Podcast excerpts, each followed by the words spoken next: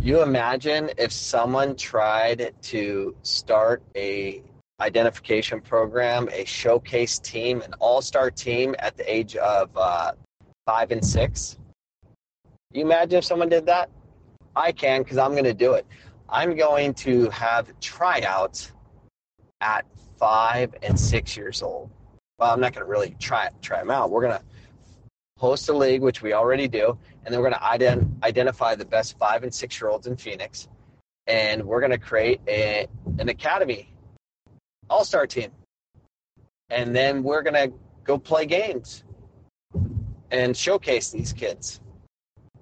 And I know what people are thinking. I know um, the attack that'll happen, and I'm fine with it. Is you know putting kids in that situation of competing too early. These kids are already competing. I'm actually protecting these kids, pulling them away from a horrible environment of getting yelled at and all that in their leagues they're playing in now. Uh, there's talent at a high level. I mean, these little five and six year olds in these Hispanic communities that are playing in my futsal leagues, they are amazing. Like they're ridiculous.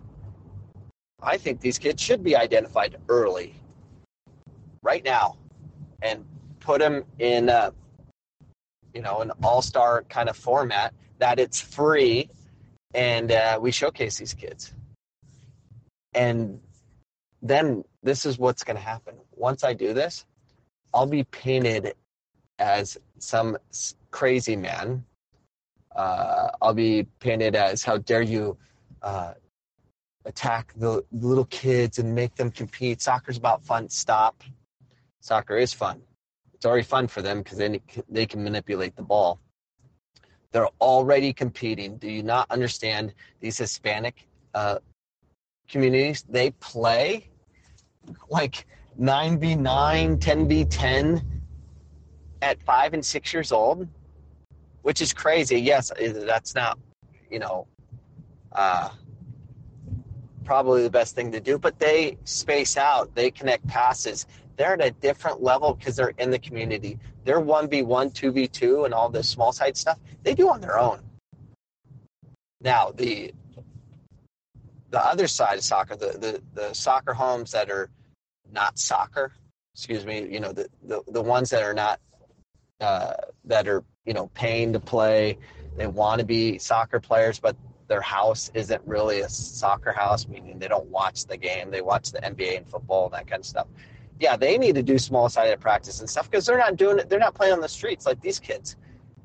There is a whole world out there of, of players, and they're already good.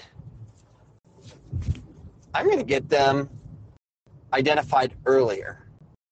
And then I can see it right now. They're going to come with uh, doctors and psychologists saying, "Oh, you're manip- you're messing with their brains. You're not allow- allowing them to um, uh, be in a safe environment or whatever." I don't know what they're going to say. They're going to they're going to say something. There's going to be an attack on him because no one else is doing it, and uh, I'm sure they'll say it's child abuse or something like that. But you know, you're wrong. It's not child abuse. You know what child abuse is? Letting them go and play in these these random parks with no insurance and just letting them, you know, just go play the game hidden from society that they're never identified. These little five and six year olds are amazing. They are. Uh, I got a role, but that's what I'm going to do. And I'll be painted as a nut job. Oh well, I'm going to do it. It's to be awesome.